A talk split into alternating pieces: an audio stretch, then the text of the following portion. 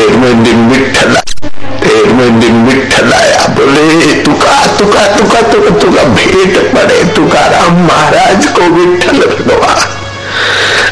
तुकाराम तुम्हारे अभंग इंद्राणी नदी में तुमने समर्पित किए, वो बहकर नष्ट नहीं हुए, मैंने संभाल लिए है। कैसा समर्थ है, बहाव में हस्तलिखित लिपियां मैंने संभाल ली है। क्या है, साइंस को चैलेंज करो, कर कुछ विश्लेषण। साइंस बुद्धि तक की गति रखती बेचारी, आज का विज्ञान इससे भी कहीं ऊंचे ऊंचे विज्ञान के आविष्कार हो गए, सब चूर हो गए। एक घंटे में दो दो हजार माइल पांच पांच हजार माइल की गति से सोलर सोलर सिस्टम से जहाज चल सके, ऐसा भी बना है। लाखों आदमी जहाज में बैठकर अपना नगर शोभ नगर बना के राजधानी बनाकर विचरते थे, आसमान में, धरती पे, समुद्र में। वो भी सब आविष्कार आखिर तो चौबे श्री कृष्ण से उबेरा था। शोभ नगर वाला शाल्वा, राजा शाल्वा, जिसका जहाज इतना बड़ा था कि उसकी राजधानी जहाज में ही थी। भारद्वाज ने आविष्कार के अंत में इस आविष्कार से भी उबकर आत्म आविष्कार में चले गए। सोलर सिस्टम से जहाज बनाने का आखिर ये आविष्कारों के पीछे मति को सत्ता देने वाला तो सच्चिदानंद कैसा है। आशाराम के एक जीवान नहीं, हजार जीवानों और हजार आशाराम, फिर भी उसका पूरा वर्णन नहीं कर सकते। इसलिए वेद भगवान कहते नेति नेति नेति, नानक जी कहते मत करो वर्णन, हर बेअंत है क्या जाने वो कैसो रे। जिन पाया तिन छुपाया, क्योंकि वर्णन करने के काबिल हमारी जीवान, हमारी मति नहीं है। तू कहो छे मारा प्रभु तुझ जाने, मारा वालुड़ा पण हुंजे होते हो तारो। तू कहो ई मुंजा बाजारा मुखे खबर ना है, पर मां जेड़ो तेड़ो तुझो आया। वाह, तुम कैसे हो, थे केवा हो, मैं कोई जाना नहीं। मारा दाता वो थारो जेवो तेवो थारो हो, मैं देव दुनिया भली धिकारे, दाता तू न धिकारे। मुकद्दर मुझे जा मालिक बिगड़ी मुझी बनाए, मेरी बुद्धि बिगड़ी हुई है। ये खाऊं तो सुख पाऊं, ये सुनूं तो सुख पाऊं, ये देखूं तो सुख पाऊं, इसको स्पर्श करूं तो सुख पाऊं। मेरी बिगड़ी बुद्धि को तू ही बना के मैं तेरे में आऊं तो सच्चा सुख पाऊंगा, कि वो भटक जाऊं। ये मेरी बुद्धि प्रकाश में हो जाए, हे ज्ञान दाता देव, हे प्रकाश दाता। अस्तु मां सद्गमया। अब क्या हुआ, रामेश्वर भट्ट का वो भी जरा देखो। विठल के दर्शन, और विठल ने कहा कि तुम्हारे जो अभंग थे वो मैंने संभाले और अमुक जगह पर इन भक्तों को दे आया, तुम निष्फिकर रहे। बोले विठल जिसको तुम्हारी भक्ति मिल गई, उसको फिकर और विरोधी और शत्रु भला क्या कर सकते। विठल तुम्हारे नाम की चोटी पकड़ के रखी, तू कैसे जाएगा। बोल अभी प्रकट होकर अंतर्धान हो जा, लेकिन ज्योति तो मेरे हाथ में है, तू काय कर सकते। ले विठ्ठल मंद मंद मुस्कुराते, जैसे ही प्रकट हुए वैसे ही अंतर्धान भी होने का, सब कुछ वही जानेगा। अंतर्धान, तुम सपने में तो कुछ प्रकट कर सकते हो, बस भक्त जागृत में कर देता है, जोगी जागृत में कर देता है। तुम सपने में कई लोग बना सकते हो, मिटा देते हो। ऐसे असमंजस में बच्चों को मारते और फिर जिंदा करके पिता को देके और अदृश्य हो गए। कैसा सामर्थ्य इस जीव में, अब हम फिर चलते हैं वहां तुकाराम महाराज के पास। देहूगांव से नौ मील दूर बाघेल बाघेली में रामेश्वर भट्ट का क्या हुआ? रामेश्वर भट्ट नहाने गया, नहाने गया तो मानो आग में नहाया, शरीर में तपन तपन तपन तपन। हकीम डॉक्टर सारे के सारे तक गए, तपन नहीं मिटती। एक दिन दो दिन नहीं, तेरह दिन वो संत को सताया तो थोड़ी देर, लेकिन ये तेरह दिन तो नहीं, कई दिन हो गए। आखिर किसी ने कहा कि ये तपन तुम्हारा कोई अंदर का रोग नहीं है, कोई देवी कोप है, कोई पाप का फल है। तो ज्ञानेश्वर महाराज के आनंदी समाधि पर वो गए, माफी मांगने के लिए, प्रायश्चित करने के लिए, मेरा कोई पाप कर्म हो तो ये संत के द्वार में यहाँ माफी मांगता हूँ। पड़े रहे पड़े रहे, रात को स्वप्न आया। स्वप्न में प्रेरणा हुई कि तुमने संत तुकाराम के अभंग फिकवाने का बड़ा भारी पाप किया है, इसका प्रायश्चित दुनिया की कोई दवा नहीं कर सकती, कोई व्यक्ति नहीं कर सकता, कोई डॉक्टर हकीम नहीं। जाओ तुकाराम महाराज की शरण पड़ो।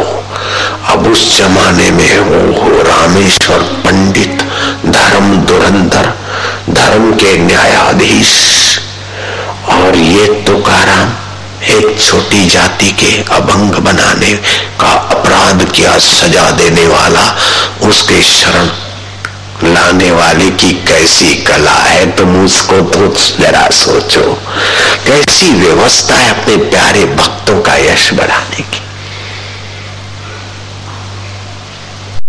वो प्रेरणा हुई तुकाराम महाराज को, उसने भी नम्रता से क्षमा याचना के लिए पत्र लिखा। सीधा कैसे जाऊं, मुंह कैसे दिखाऊं? और इस संत प्रवर्तन में तुकाराम महाराज ने उनके पत्र का बदले में एक अभंग के रूप में उत्तर लिखा। तुकाराम ने उत्तर लिखा,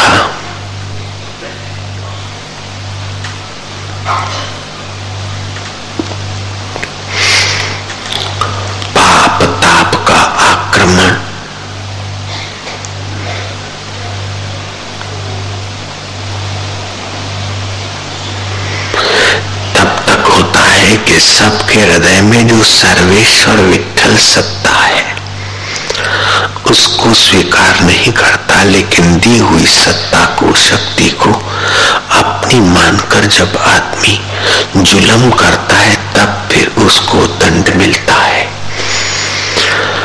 पाप ताप का आक्रमण उसी पर होता है जो उस परमेश्वर सत्ता को स्वीकार न करके उस सत्ता का फायदा अपने व्यक्तिगत, अपने लिए, अपने मेरा है, उस परम सत्ता की ओर नहीं देखता, उसका उपकार नहीं मानता। जो अस्तित्व है सबके अंदर में। अभंग तो उन्होंने अपने ढंग का लिखा था, मैं आपको विस्तार से थोड़ा बता रहा हूँ। हम लोगों का पतन होने का दुर्भाग्य कब आता है कि जब हमारी बुद्धि में हमारे कुछ योग्यता आती है, तो आती तो योग्यता उस सत्यचित आनंद स्वरूप ईश्वर से है, और वो योग्यता हम अपनी मान लेते हैं। हम आईएएस है, हम मिनिस्टर है, हम प्राइम मिनिस्टर है, हम साईं है, हम बापूजी है, ये क्या समझता है। ओहो, हमने गड़बड़ कर दी। ये सारे संघर्षों का, सारे पतनों का मूल है। I साउट you, साउट who will carry dirt out. ये सारे राष्ट्रों की लड़ाई भी इसी गलती के कारण, कुटुंबों में लड़ाई भी इसी गलती के कारण होता, समाज में आतंक भी इसी गलती के कारण होता। मूल सत्ता से धारा अलग अपने को मान लेती।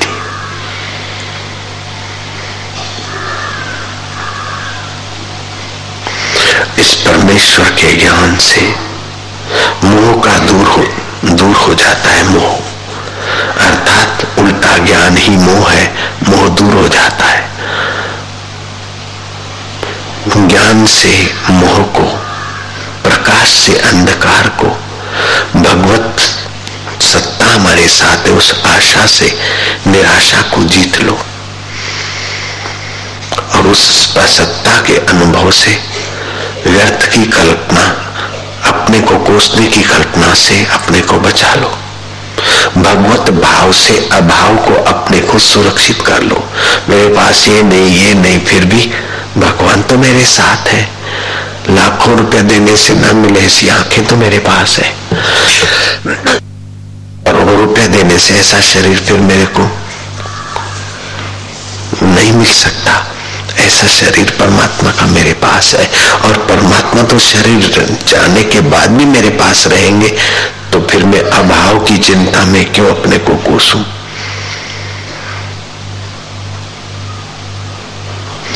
पतन का कारण, विनाश का कारण नकारात्मक विचार है। अपने को देह मानना और संसार को सच्चा मानना और उसमें सुख ढूंढना, यही दुखों और पतनों का कारण है। अपने को ईश्वर का मानना, ईश्वर को अपना मानना, ये अमर पद पाने का रास्ता है। जहां जहां मन जाए घुमा फिरा के आप उस सत्ताधीश की स्मृति में आ जाओ। आगे खून खा आना ताने आपके लिए विष हानि करता नहीं होगा। नहीं तो प्रसिद्ध है तो लोग दुर्भाग्य आते होंगे इसमें, लेकिन उनका दुर्भाव तय नहीं। वे सज्जन अपने सज्जन भाव को प्रकट करके चले जाते। जग में वैरी कोई नहीं जो मनवाले, युधिष्ठिर को सारा नगर सज्जन दिखता और दुर्योधन को सारे लोग दुष्ट दिखते। विद्यार्थी जी में मास्टर कितने दुष्ट हैं, जरा दुर्योधन देख के आओ। उनमें कुछ लोग युधिष्ठिर को जाके कितने दुष्ट हैं, बोले महाराज सब लोग। चीजों का आप खूब ख्याल करो, अंदर में सद्भाव पैदा होगा कि खूब रक्षा करो। कुछ भी बलिदान हो जाए लेकिन सद्भाव, अभी जो अभी सद्भाव है इस भाव की रक्षा करना है हम लोगों को। वैराग्य का भाव उठे तो रक्षा। एक बार वैराग्य आ गया संसार से, बेटे के व्यवहार, दी के व्यवहार, पति के व्यवहार से, पत्नी के व्यवहार से, मित्रों के, तार कपट का घर है, स्वार्थ का घर है, धत्ते। तो वैराग्य का भाव आ जाए उसको, फिर उस भाव की रक्षा करो तो वो भाव आपकी रक्षा करेगा ऊपर उठाने में। इन तीन की तुम रक्षा करोगे तो ये तीनों तुम्हारी रक्षा करके तुम्हारा बना देंगे। ना तुम्हारा तुकाराम नहीं होगा तो बात नहीं, लेकिन जहां तुकाराम वहां पहुंच जाओगे। जहां हमारी आशा भगवान पहुंच गए पहुंच जाओगे। जहां ज्ञानदेव महाराज विराज विराज, जहां नानक विराजे वहां आप पहुंच गए। बस इन तीन चीजों की आप सेवा। एक तो बढ़िया भाव आ गए सत्संग के समय, उनको पकड़ रखो। दूसरी बात है कि आप ध्यान भजन में जो शांति मिली उस शांत भाव की रक्षा करो। सद्भाव, वैराग्य भाव और शांत भाव, इन तीन की रक्षा। अभी तो सुविधा हो गई, ये तीन भाव जिस सत्संग में मिले उस सत्संग को फिर उन भाव को करें। अभी तो संग करने के बाद अपनी कैसेट, अपनी किताब आती है और वो पढ़ता है तो बोलता हूँ भाई ये किताब मंगा गई, बढ़िया। बड़े बापू जी आपका है, हमारा नहीं है। जब हम खो गए थे नया अध्यास में था तब आया था। हम कृष्ण अपने फोटो को रहे, मथा टेक रहे, सिर रख रहे, बोले तो आपका फोटो, बोले मेरा नहीं नहीं, मैं जब खो गया होगा तब का हो लिया हुआ होगा, तभी का है ये, उसका है। विभूषण का जो चित्र प्यारा लगा, मनोकामना पूरी करता है। तो मात्र ऐसी अवस्था में होते हैं कि मेरा आकार अनिजप है, जो चाहे आकार को साधु को लखी ले। तो साधु उस निराकार में जब अपने जीवत्व को खो देते, उस समय का जो चित्र उनकी वाणी है वही परमेश्वर की तो वाणी उनके द्वारा तो अपने को मिलती है। मेरे गुरुदेव के दर्शन और गुरुदेव की वाणी से ही तो मेरे को परमेश्वर, अब मैं कह नहीं सकता मिला, क्योंकि खोया हुआ हो तो मिलता, वो तो नहीं था तभी भी था नहीं मिला था तभी भी था, तो मिला कैसे तुम? पाया कहे सो भावरा, मैंने मन को पा लिया उमा, या कहे हो दिया परमात्मा को झूठी बात है। पाया होया कुछ नहीं नित एक रस भरपूर, एक रस भरपूर उसको पाए क्या और खोए क्या। केवलत विचारों ना समझी मिटती है और सूझबूझ आकर फिर वो सूझबूझ वाली बुद्धि शांति पाले, हो गया काम। क्या होंगी संस्कृति, क्या ऊंचा ज्ञान, यानी मरण के बाद कोई रहमत करे। मैंने सुनी एक कथा कि कोई बड़े प्रसिद्ध संत थे दादू दीन दयाल, उनके सत्संग की ताकी अकबर में वो लंबी कथा है। आखिर वो सत्संग में पहुंचे तो खुदा ने पहले क्या बनाया, धरती बनाई कि पानी बनाया। तो दादू दीन दयाल रुष्ट हो गए कि तुम क्या समझते हो खुदा को, क्या बंदे जैसा कोई खुदा बंधन में है कि पहले ये चीज बने, बाद में ये बनाऊंगा, बाद में ये बनाऊंगा। तुम सपने में क्या पहले जल बनाते हो, पहले सपने में जल बनाते हो क्या, फिर तेज बनाते हो, पहले पत्नी बनाते हो, शादी करते हो और फिर समय आता है फिर बेटा करते हो कि बेटा पत्नी सब हो जाता है। जब तुम्हारा जीव आत्मा स्वप्न में एक साथ सब बनाने में समर्थ है तो सृष्टिकर्ता पहले क्या बनाया, ये सवाल ही तुम्हारा व्यर्थ है। बोले महाराज, जीव मर जाते हैं और जब तक कयामत नहीं होती तब तक हमारे यहाँ तो बोलते कि कब्र नहीं, उनका आराम करने का होता है। तो भूत वाले भी इस बात के साक्षी हैं कि मुसलमानी कब्रिस्तान में जितने प्रेत मिलते हैं उतना हिंदू के शमशान में नहीं मिलते, क्योंकि हिंदू का शरीर जल जाता है, वो उसका जीव बोलता है अब आगे की यात्रा करो, और वो बेचारे वहीं आराम करते। तो जब कयामत होती है तो मोहम्मद साहब जिसकी सिफारिश करते हैं उसी को उन्नति मिलती है। ऐसी ऐसी बातें मैंने सुनी, लेकिन सनातन धर्म में ऐसा नहीं कि आप मर जाओ और कोई सिफारिश करे तब आपकी उन्नति हो, नहीं। जयराम जी की सनातन धर्म की व्यवस्था में ऐसा कहीं नहीं आया। आप अपने भाग्य के आप विधाता है, अब भी आप आपके भाग्य के रचयिता है, किसी के भी इंतजार की आवश्यकता नहीं है। भाई ऐसा देश मिलेगा, ऐसा काल मिलेगा, ऐसा समय मिलेगा, फिर मेरी उन्नति होगी, ये बंधन आपके लिए नहीं है। दिल्ले तस्वीरें हैं यार, जबकि गर्दन झुका ली, मुलाकात कर ली। आपका विठ्ठल कहो, राम जी कहो, झूलेलाल कहो अथवा अंतरात्मा देव कहो, बस आप मां वाणी नहीं जाती।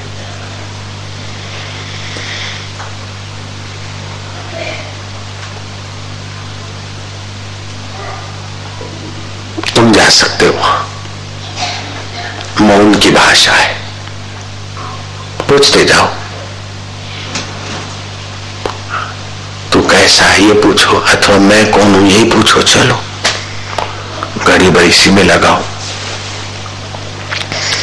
मैं कौन हूं ये पूछोगे तो भी वहीं पहुंचोगे, और तू कैसा है ये पूछोगे तो भी वहीं पहुंचोगे। प्रभु तू बता तो कैसा है,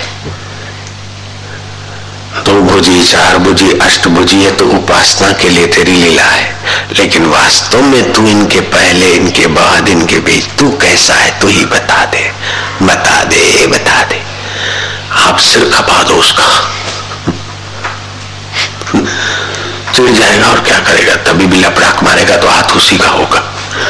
चलो गले पड़ो, माँ के गले पड़ता है बच्चा तो क्या हो, लपड़ाक मिल जाती है, लेकिन प्यार मार भी फिर उतना मेरे बेटे को मैंने ज्यादा मारा फिर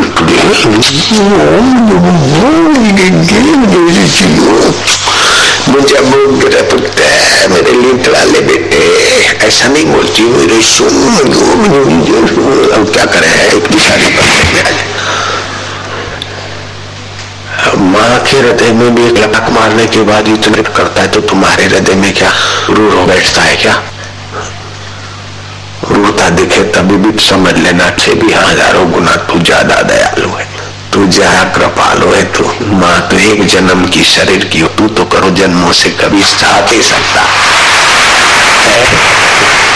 बड़े आदमी को कहे तो जूते मारता और कहते तू तू कह महाराज भी नहीं था चाहे मेरा भू ऐसे तो आप कैसे उत्साह है।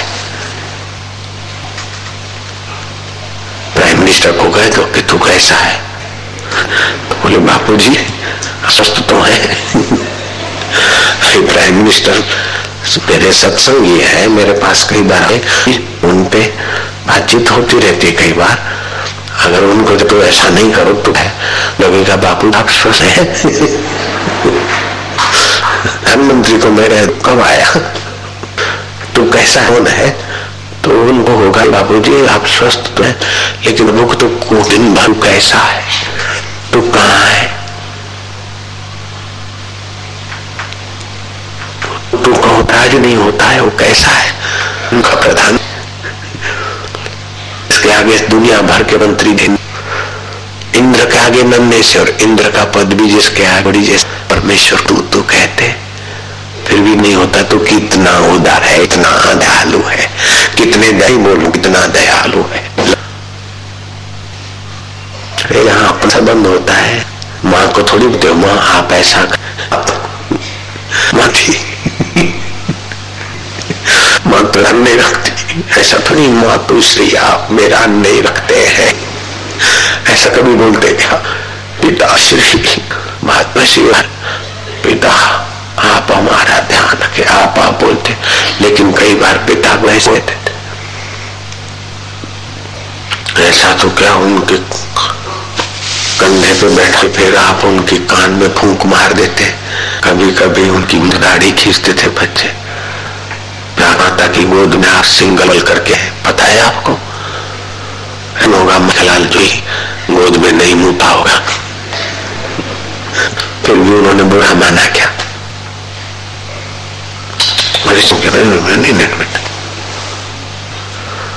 जन्म कथा पिता इतना उदार बन जाता है तो करोड़ों जन्म हो गए फिर भी जिस पिता ने माता ने तुम्हारा साथ नहीं छोड़ा वो आपको कितना करता होगा वही जाने बाबा। वो आपको इतना अपनाया वो जाने माजा पंडुरंग का विठल्ला। चल चलते तुकाराम के चरणों में देव से नौ मील दूर बाघेले के रामेश्वर भट्ट ने उन्हें दंड दिया अब से तो अभंग नहीं गाएगा, नहीं बोलेगा, सत्संग नहीं करेगा। बोले लेकिन अभी से होगा लिए लिख लिए उसका क्या? बोले इंद्राणी नदी में फेंक दो। तुकाराम ने फेंक दिए, चट्टान पे बैठ गए। तेरहवें दिन और खलबली पैदा हुई और विठल प्रकट हुआ। तुकाराम ये तुम्हारे सारे के सारे अभंग मैंने संभाल कर फलाने भक्त को दिए हैं, तुम उसकी चिंता न करना। जो मेरा चिंतन करता है उसकी कदम कदम पर रक्षा करना मेरी प्रकृति का स्वभाव है। माजा विठल्ला वो नदी से अभंग कैसे तुमने सूखे रखे तुम ही जानो, लेकिन वहां क्या हुआ? रामेश्वर भट्ट ने गोता मारा और तपन पैदा हुई। सारी दवाएं सारे डॉक्टर हकीम थके, आखिर ज्ञानेश्वर महाराज के आनंदी में जाकर प्रार्थना करते करते रात को पड़े रहे। सपने में प्रेरणा मिली कि तुमने संत का अपराध किया है। मेरा अपराध तो क्षम्य हो जाता है लेकिन मेरे भक्त और संत का अपराध मैं क्षम्य नहीं कर पाता हूँ, उसी से जाकर माफी लो। और वह माफी लेने को लिए पत्र लिखा और तुकाराम महाराज ने उस पत्र के उत्तर में एक अभंग बताया और अभंग का भावार्थ है कि जब भगवत शक्ति के सहारे से सब कुछ होता है, लेकिन वो सब कुछ आदमी अपना मानता है और फिर अहंकार के वश होकर पाप ताप करने लगता है, तो उस पाप का उसको पाप क्या है, ताप क्या, कि पाप जब बढ़ जाता है तो पाप का खजाना तो पड़ा रहता है, जो पाप फल देता है उसको बोलते ताप, तो पाप का फल है ताप, तो उसको पाप तो पड़े हैं, लेकिन जो पाप अब दुख रह रहा है उसको बोलते ताप। तो जब पुण्य क्षीण हो जाते हैं तो पाप जोर मारता है और उस पाप का फिर फल शुरू हो जाता है ताप। तो आदमी अपने सत्ताधीश को भगवती सत्ता के सहारे कुछ पा लेता है मति में, शरीर में, और अपना मानता है। भगवान की ओर देखना भूल जाता है, उस सत्ता से लाया उधर को भूल जाता है और अपने अंदर अपना अस्तित्व का कुछ अहम रखता है, तो फिर उससे पाप बनते और पाप जब फल देते तो ताप देते। और तुम्हारे पुण्य, ये तुकाराम जी के अभंग के सहारे नहीं मैं अपना बोल रहा हूं, मिला तुम्हारे जब पुण्य क्षीण होते हैं, किसी श्रेष्ठ व्यक्ति का अनादर अपमान करने से या कोई घोर पातक करने से पुण्य क्षीण हो जाते, तब तुम्हारे पाप का प्रभाव तुमका तुम्हारी मति उल्टी करके दुखद निर्णय करवा देता है। जब पुण्य जोर मारता है तो वैराग्य आएगा, सद्भाव आएंगे, फिर गुरु के सामने टांग पे टांग चढ़ा के आप बैठ नहीं सकते, पुण्य जोर मारेगा। तो पाप संस्कार है तो गुरु के सामने टांग पे टांग चढ़ा के भी बैठने की आप गलती करते रहेंगे। तो पुण्य सत प्रेरणा देते हैं और पाप को आदत को पोषित करते हैं, कुवासना को पोषित करते हैं कि रिटायर हो गए फिर भी कोई नौकरी बनी रहे, रिटायर हो रहे फिर भी अधिकार की लोलुपता वासना मजूरी करवाती है, आयुष नाश हो जाए तो हो जाए, लेकिन वो चस्के की वासना पाप संस्कार के कारण। अब रिटायर हो गए फिर भी कुछ न कुछ खोजते, पैसे की तो जरूरत नहीं है लेकिन टाइम पास करना, हाय रे पाप, टाइम इतना कीमती कि तुम सब कुछ देकर भी अपना टाइम वापस नहीं ले सकते, ऐसा टाइम पसार करने के लिए कुछ न कुछ काम करना खोज रहे। हाय राम, वैराग्य नहीं आता, ये पाप का संस्कार है, सद्भाव नहीं टिकता, ये पाप का संस्कार है। ध्यान में जो शांति मिली वो शांति बनाए रखने में आगे नहीं बढ़ते, ये पाप का संस्कार है। इन पाप के संस्कारों से मिटाने का तरीका यही है, भगवत जनों का संग, भगवान की प्रार्थना, भगवान का सानिध्य मिले, ऐसा सत्संग, यही पाप के बोझ को आपसे हटाएंगे, तब आपकी पुण्य वासना जगेगी, वैराग्य जगेगा, विवेक जगेगा, राजा राज पाठ छोड़कर ईश्वर प्राप्ति में लगे, गुरु की खोज में लगे। अपने को गुरु भी मिले हैं और रिटायर भी हो गए फिर भी कोई न कोई नौकरी धंधा करेंगे, पैसे की तो परवाह नहीं है लेकिन टाइम पास करना कर रहे। हाय रे पाप, अभी तक खोपड़ी में बैठे हो, अब आगे कहाँ गई मति, कहाँ गई गति, कहाँ गया विवेक, कहाँ गया वैराग्य, कहाँ गया मानवीय जीवन का जन्म सिद्ध अधिकार साक्षात्कार। पापों ने दबा दिया सारी शुभ इच्छाओं को, सारे शुभ कर्मों के प्रभाव का फल यह कि आपका वैराग्य जगे, आपका विवेक जगे, आपकी शांति, भगवत शांति का सुख बढ़े। नहीं हो रहा है उधर तो पाप अभी है। और पुण्य पुण्य को बढ़ा रहे हैं, पाप पाप को बढ़ाते हैं। आप किसको सहयोग देते हैं, आप स्वतंत्र हैं।